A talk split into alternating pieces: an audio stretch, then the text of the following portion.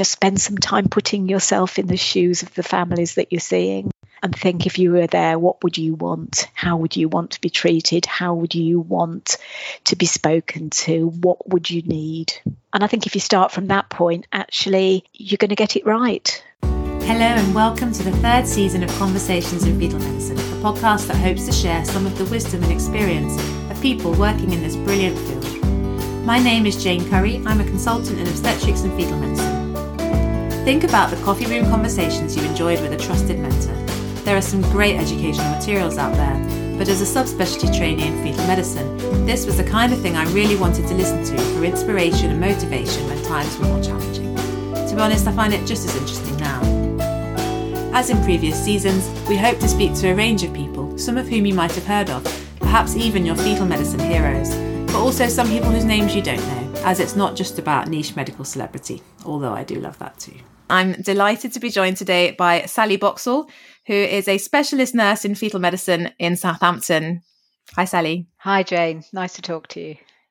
Very much looking forward to this. This has been on the cards for a while, as several people have written in to suggest Sally as someone to talk to on this podcast.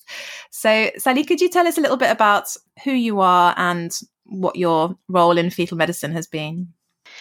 Yeah, I will do, Jane.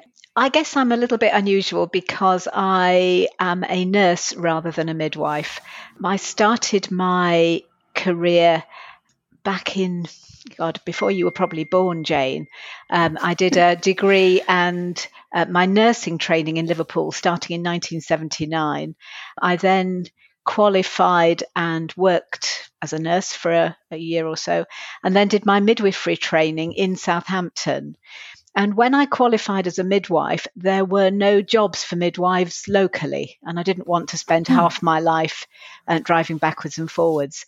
So I applied for, and much to my great surprise, got a job as a specialist nurse in genetics on the strength right. of having done a degree in life sciences.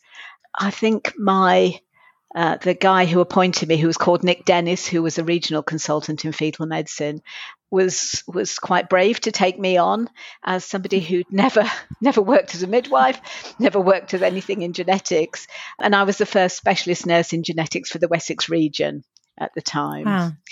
I did that job for 10 years, had my kids, but my mm-hmm. main interest in genetics was always the care of women who were going through difficult times having had terminations for abnormalities yeah. or being uh, babies being diagnosed during the pregnancy with with a condition and so I worked quite closely with some of the obstetric team in Southampton offering some bereavement support some prenatal work mm-hmm. alongside my genetics role it just shows how old this stuff was.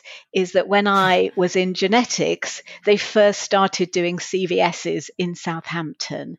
And at that wow. time, a scientist from the genetics lab in Salisbury would come all the way to Southampton every time a CVS was done to check the sample was right. Oh my gosh. She'd come with her microscope in the back of her car and check that there were enough villi in the sample.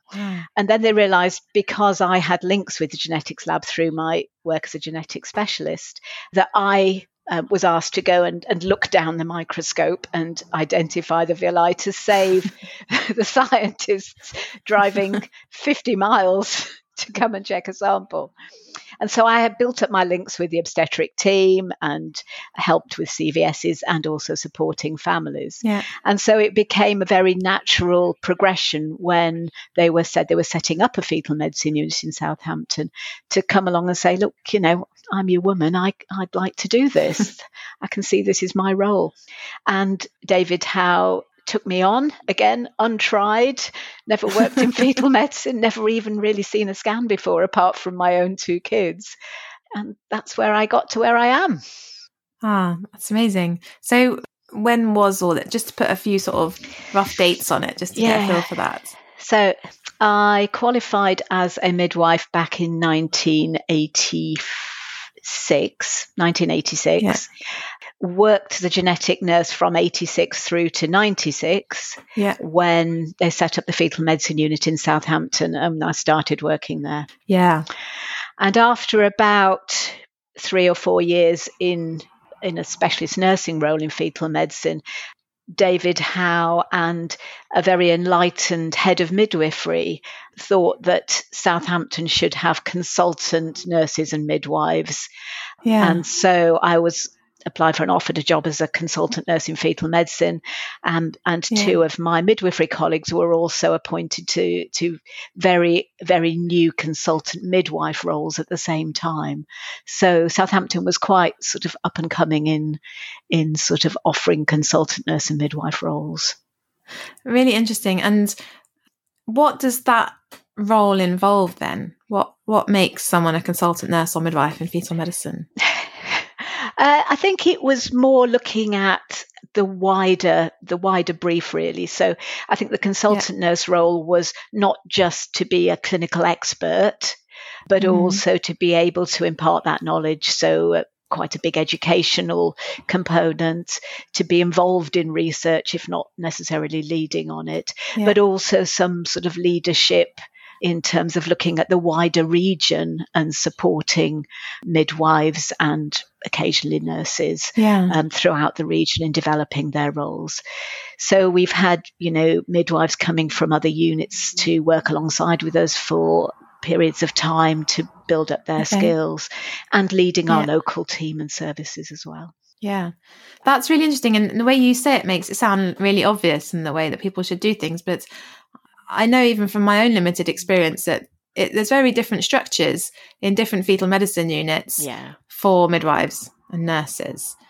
Do you know lot other places that work with that structure, or have you come across other sort of systems? No, I think I think we were fairly unique in Southampton yeah. mostly because I don't come from that sort of same midwifery background. Yeah. So although, you know, when I'm talking to women, I'll often introduce myself as a midwife because that's what women expect to see and they won't know that the difference between a midwife and a nurse, it's the person in front of them giving them the care that's important. Yeah it just happened to be that that's who I was and I was offered those jobs. So yeah, it's more luck and serendipity rather than anything else.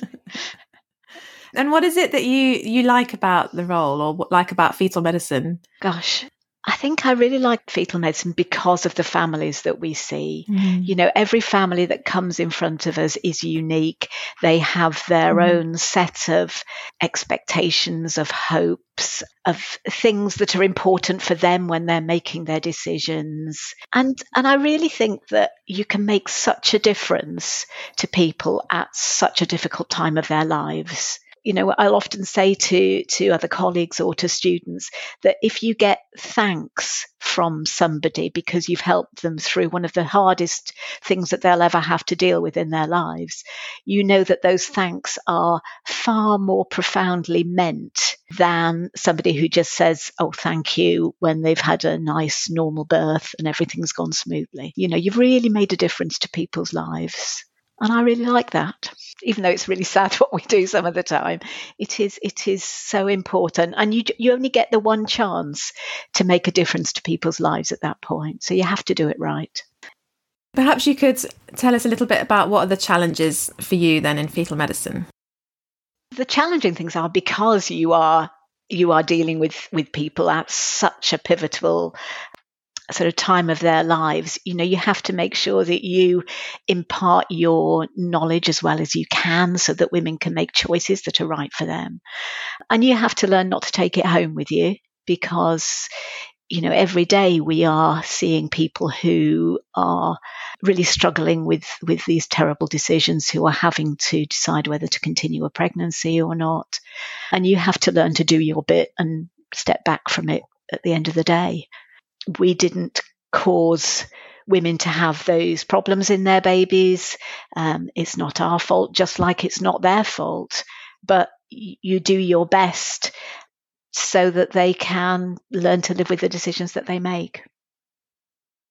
I mean, I think the challenges have changed over the years, as you would expect. You know, when you've done a mm. job for such a long time, the the actual clinical care and the knowledge behind it, I think, is is there and you know can impart that knowledge really well and explaining things to parents is yeah. is what we're used to doing my big challenge i think is that things are moving on quite dramatically the way, you know, genetics, genomics, exome testing, all of those things are quite challenging to explain to families and for families to understand. And I, perhaps getting a bit out of my depth with that now. Who knows? Um, IT is a huge issue. We we use the Badger maternity system, which doesn't feel mm-hmm. very intuitive to me, although I ask colleagues, they ask me, we're all working with it together. Yeah.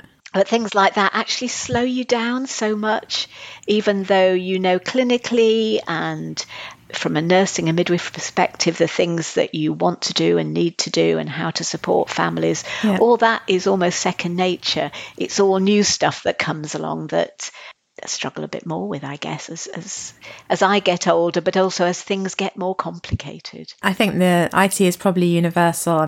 I don't think it really matters how old you are. Like it's it's a big change. Yeah, I think you're right.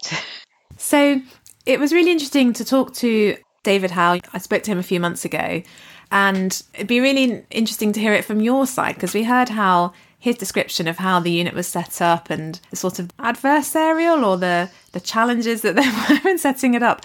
You must have been involved in all that too. And what was that like? Yeah, I was. I was in a way not surprised to, to hear David talking about it because, you know, I do remember some of it. Yeah. But actually, I think it was such a new and challenging role for mm-hmm. me coming into fetal medicine yeah. with very little, very little knowledge that actually I think I just got my head down and wanted to learn the clinical side of it and you know how as a tiny team yeah. we could we could offer care to women around the region that actually by the, the politics side of it, I think I managed to avoid getting too embroiled with, which I think was good. Okay, yeah. You know, also because of it sounds strange, but being a nurse in a maternity unit is is quite unique, mm-hmm. and so the midwifery management um, tended to leave me alone yeah. because I was not a midwife. And the nursing management didn't really know what I did because I worked in a maternity environment. Yeah. So I think I was just left to, to get on with it myself really and not get too bogged down in all of this stuff. Yeah. You know, because I, mean, I know because David's talked about the challenges he faced, but I don't recall them being quite as dreadful from my perspective. yeah. I think I was perhaps shielded from that a bit. And do you still bring in nurses into fetal medicine as well as, as midwives?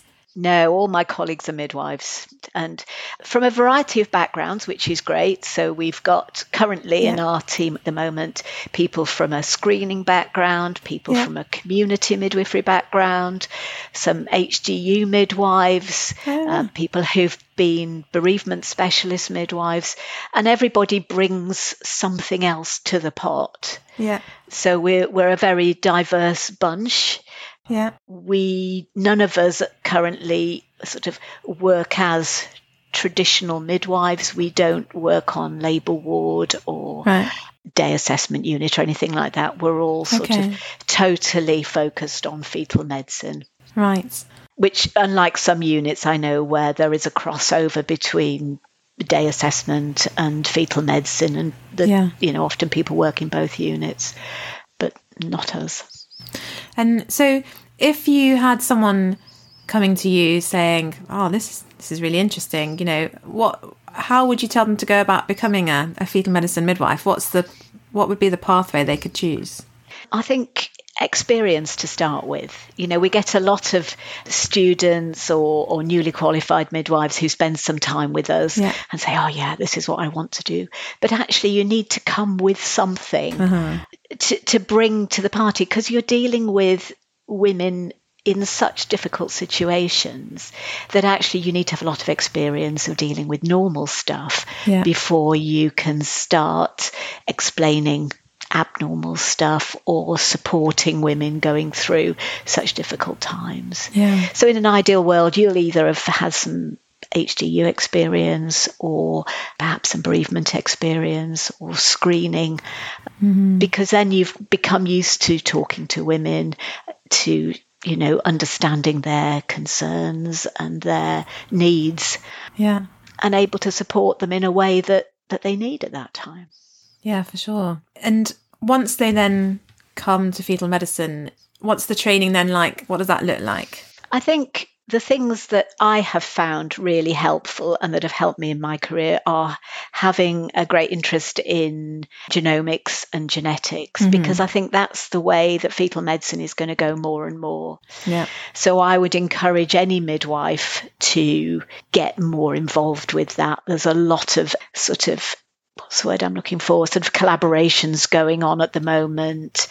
The National Screening Committee are wanting to encourage nurses and midwives to become much more involved in genomics. Mm-hmm. There's some really good um, websites and training opportunities. Yeah. And I think those are the things that actually help midwives to explain things to other other families if you understand it yourself.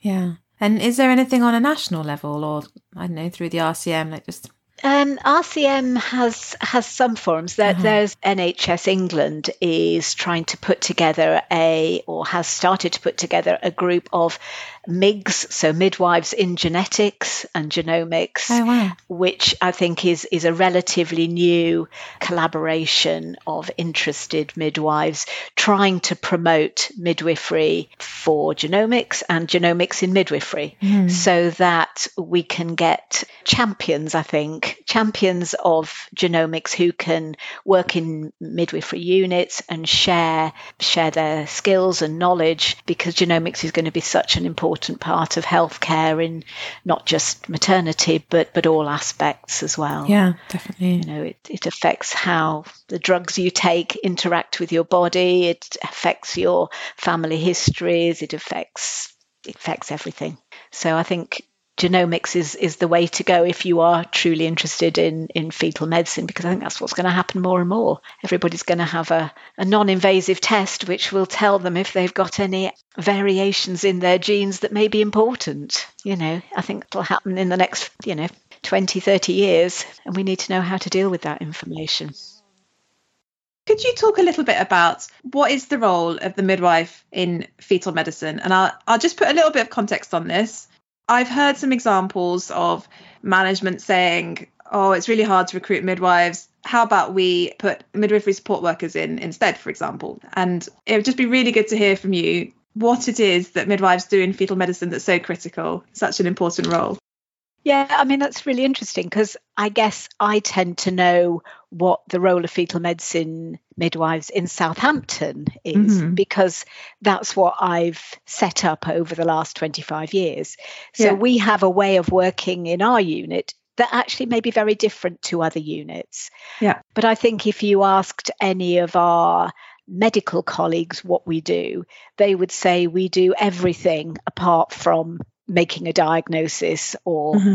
doing the scanning. So in Southampton, none of us scan. Right. We are all working alongside the doctors, supporting them through the scan, supporting the women and their families through the scan, and then importantly, interpreting results Mm-hmm. following the scan. So the doctors tend to make a diagnosis, we'll sit down and talk to the families, and then we go in at that point, reinterpret everything, make yeah. sure women understand what we are saying, and help them with decision making or talking about what they need to do to make decisions.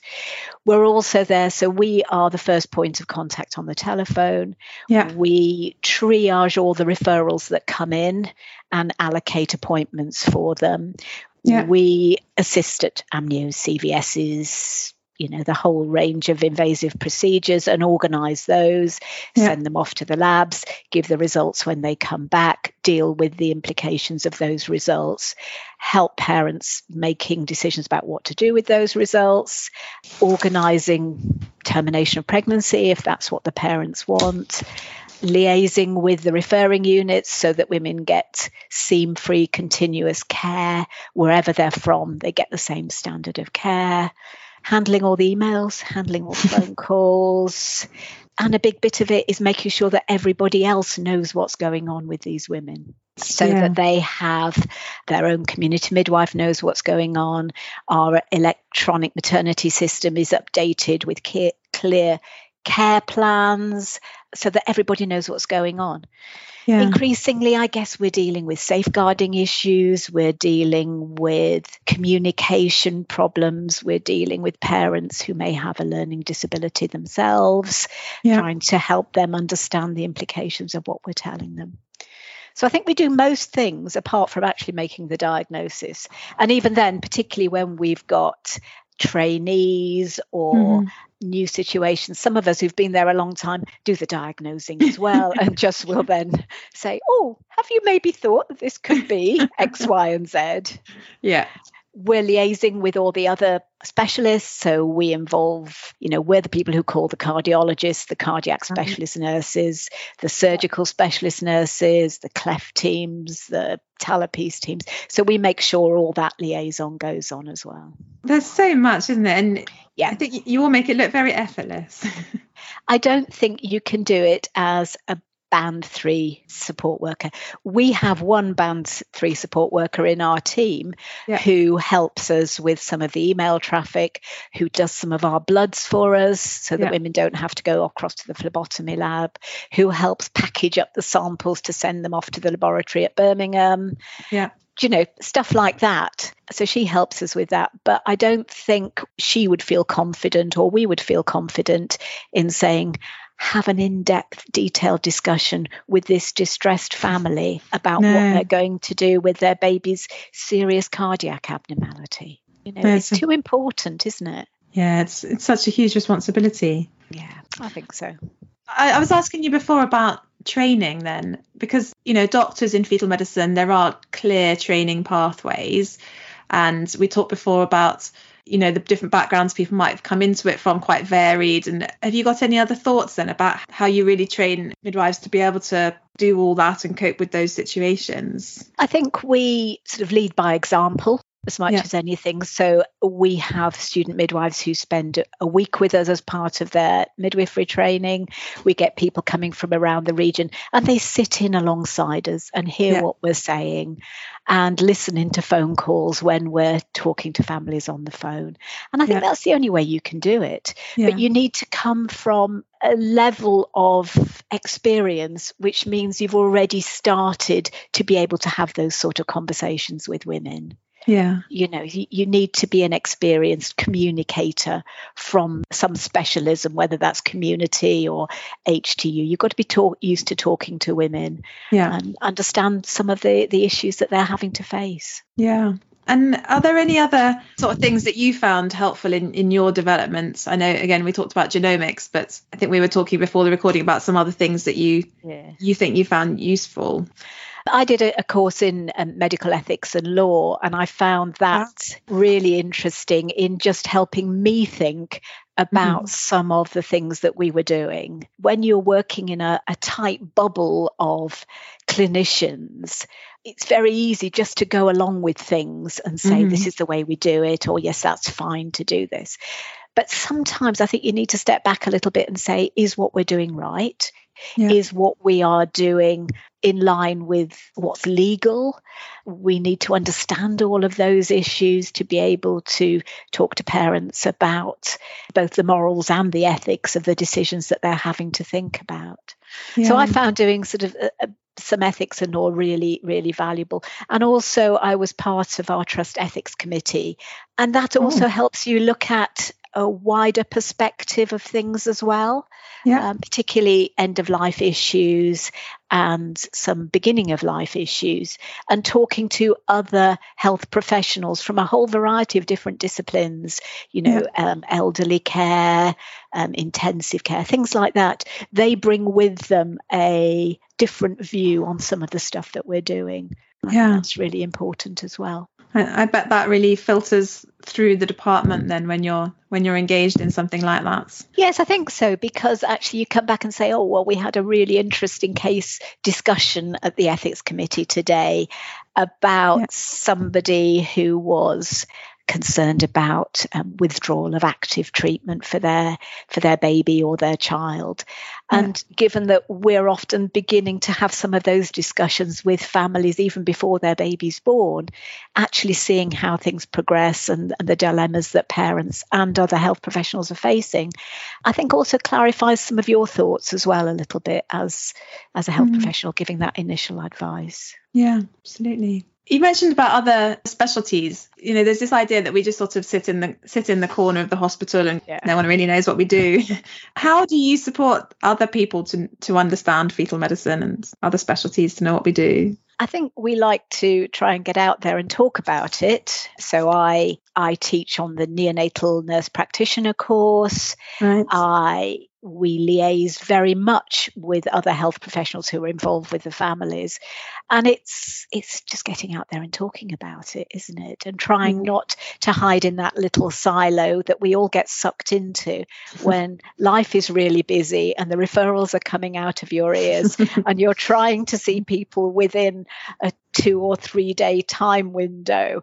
Yeah. And you think, where are we going to put all these people? We haven't got enough appointments, we haven't got enough staff. But actually, sometimes you need to stop and say, yeah, but it's really important that we share what we're doing with the managers yeah. or with our colleagues in the neonatal unit or our midwifery colleagues who are dealing with normal pregnancies and healthy women and healthy babies. And you have to stop sometimes and say, we need to share what we do yeah. so that people can support us and we can support them. Yeah, absolutely. I always ask people about research. And so, what's been your role in research in fetal medicine? I myself haven't done very much as a sort of lead investigator. I've we've obviously had quite a lot of research projects that the department has taken part in yeah. and a willing supporter and an enthusiastic recruiter to a lot of the projects that go on but i haven't actually sort of done much in the way of lead investigating or anything like that none of it works if people don't recruit the patients that's, to the studies so that's mostly been my aim. Um, I'm also, for my sins, one of the people who is at the moment best placed to get all our data off. We we have a, a relatively old viewpoint database that we use. And for some reason, I seem to be the only person in the department who knows how to do searches on it and find all the information that is helpful for people when they are looking at research or getting statistics or trying to trying to match up all the information that we've got available and, and make some sense out of it. So I do quite a lot of that as well. Also incredibly important. I don't know why Viewpoint makes that so hard, or certainly did in the in the old Viewpoint edition. So hopefully, when we get our new Viewpoint six, which hopefully will be happening at some point, when the managers agree that we need to have such a thing, it will make life easier, and other people will be able to do those searches as well, rather than just relying on me to do that.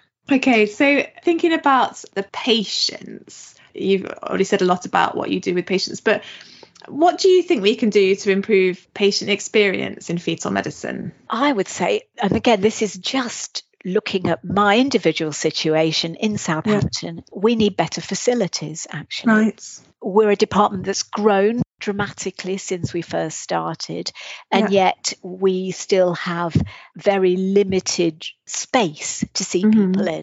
And I think if what we want and would ideally like is a dedicated space where we've got several quiet rooms and counselling rooms so that we can actually talk to families in a in an appropriate setting. We end up sort of standing yeah. having conversations in corridors or a set of chairs just by the loo because that's the only quiet space where we can actually give people that that space and that time that we need. It doesn't happen all the time. You know we're very lucky we've got two counseling rooms and two scan rooms but we often need more. And yeah.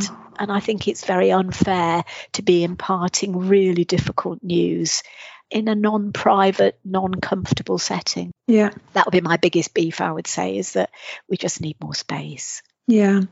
And and some of that is because the demand on our service has grown, but resources within our hospital are very limited, you know, because everywhere is wanting more space, everywhere is wanting more accommodation. And we are just one of many people who are shouting And he who shouts loudest doesn't always get it. I'm not sure that the fetal medicine voice is always very loud at a trust level, though. No, I think you're right, and and some of that is because a lot of people find it a difficult. It's it's a difficult discipline. Mm-hmm. It has connotations of, you know, termination of pregnancy is not always comfortable for many people. Yeah. We don't want to be seen as that's what we're there for. Yeah. We know that that's only part of, of what we do, but for some people, that's that's the bit that they see and find difficult, and so it's easier just to sort of push us to into a corner, really. Mm. Yeah. Do you? it's always hard to ask people to like give cross disciplinary feedback, but if you were asked to give tips to, for example, your subspec trainees or to your consultants, like 360 degree yeah. feedback, what are the things that you think are that are most important or that, that you pick up on? Oh, oh. depends on who I was talking to at the time. You know, yeah. for some consultants, I might say, please don't micromanage everything because that's not easy. For mm. others, I would say it'd be really nice if you spent a bit more time and checked that everything was was yeah. fine at the end of the day. I would say just spend some time putting yourself in the shoes of the families that you're seeing yeah. and think if you were there, what would you want? How would you want to be treated? How would you want to be spoken to? What would you need? And I think if you start from that point, actually, you're going to get it right. You know, yeah not assume that everybody knows as much as you do. Um, be prepared to be generous with your time and your skills and your and be patient. Mm-hmm. And also bring chocolates for the midwives. I would say gin, but we're not allowed to drink in the hospital. Very true. it's very true. I mean, it's, it, uh, in joking aside, I yeah. think if you have a good team that to some extent share elements of a social life, share a biscuit or whatever, and sit down together and have a laugh, that makes such a difference. I mean, in any team, it makes a difference. But in a team where you're dealing with difficult things day in, day out, yeah. you need to know that you're all on the same wavelength and you're all supportive of each other. Yeah, for sure what's the equivalent tips or feedback that you would give to to midwives? Very similar, really. yeah. yeah.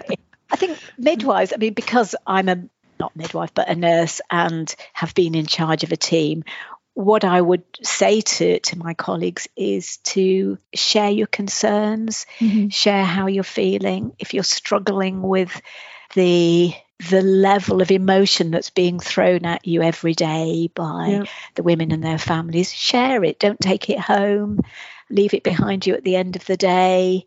There are very few things that can't be solved by getting a good night's sleep and coming back and facing it the next day. Yeah. Not everything has to be done straight away. And also, you know, to seek support from everybody when you need it. Don't sort of expect that you can cope with things whilst other people can't, mm-hmm. or expect that you have to cope with things because everybody else seems to be, because everybody struggles with some of this yeah, stuff. That's really, really important. And I'm not sure that we talk about that enough. I've certainly met a lot of doctors who've talked about they're all fine at the time and then there'll be some that you meet that say yeah i'm kind of a bit burnt out yeah how do we avoid that and so that's where protect you know, each other going out for a, a, drink or sitting around with a cup of coffee away from the work environment really makes mm-hmm. a difference, I think, because then you feel more able to talk to your colleagues and to say when you're struggling because yeah. we're never very good at that. We assume that we can cope because that's what we spend our training learning how to do. but this is stuff that is so important and so emotionally draining that sometimes we just need to to allow ourselves to have a bit of time to not be okay with it. Yeah. Okay. Is there anything else that you you wanted to talk about or bring up? No, I, I don't think so. I mean, I've I've I've loved my career. I've yeah you know, you must do if you spend 27 years or something doing the same thing. I like yeah. being an expert. I love yeah. being able to rarely get fazed by what comes in because I've seen it before. There are very few things I've not met in my career. And that's really nice to feel like you're an expert. But we are still learning, still learning every day and to be infused and surprised by stuff that comes in is still is still a joy. Yeah, absolutely. I can see why so many people suggested talking to you. it's been really lovely talking to you and, and hearing that different perspective on yes. fetal medicine because it really is a sort of team game, isn't it? And it, yeah. it is. I, I just don't think you can do it in isolation. I don't think you could, as a medical doctor, give your all to to the families that you see without having support. Yeah. And I don't think us as midwives can do that without having the support of the medical team. I think, yeah. you know, I work with a great team of people. We're all there for each other. And that was what makes going to work a joy as well. Yeah. You know, when everybody moans about all the lockdowns with COVID, I felt quite smug really because we had to go to work. We had a great team. Okay, we had to wear a mask. But apart from that, you know, went to work, we had a social a social life, even if it was only in the office. And you get so much from your colleagues and from working in a close team. It, it's it's undescribable, really. That's so true. Well, Sally, thank you so much for talking to us. It's been an absolute delight. It's a pleasure, Jane. It's been really nice to meet you. It was fabulous to talk to Sally, sharing her experience and wisdom as a consultant nurse and midwife in fetal medicine. Thank you for listening to this episode of Conversations in Fetal Medicine. I really hope you've enjoyed it. Please get in touch with any feedback or suggestions for future interviewees or topics by email to conversationsinfetalmed at gmail.com or on Twitter, X, or Instagram at fetalmedcast. And if you can, please rate, follow, or even share the podcast with other people you think might enjoy it. By the way, this is the final episode of this season. We will definitely be back for another season soon.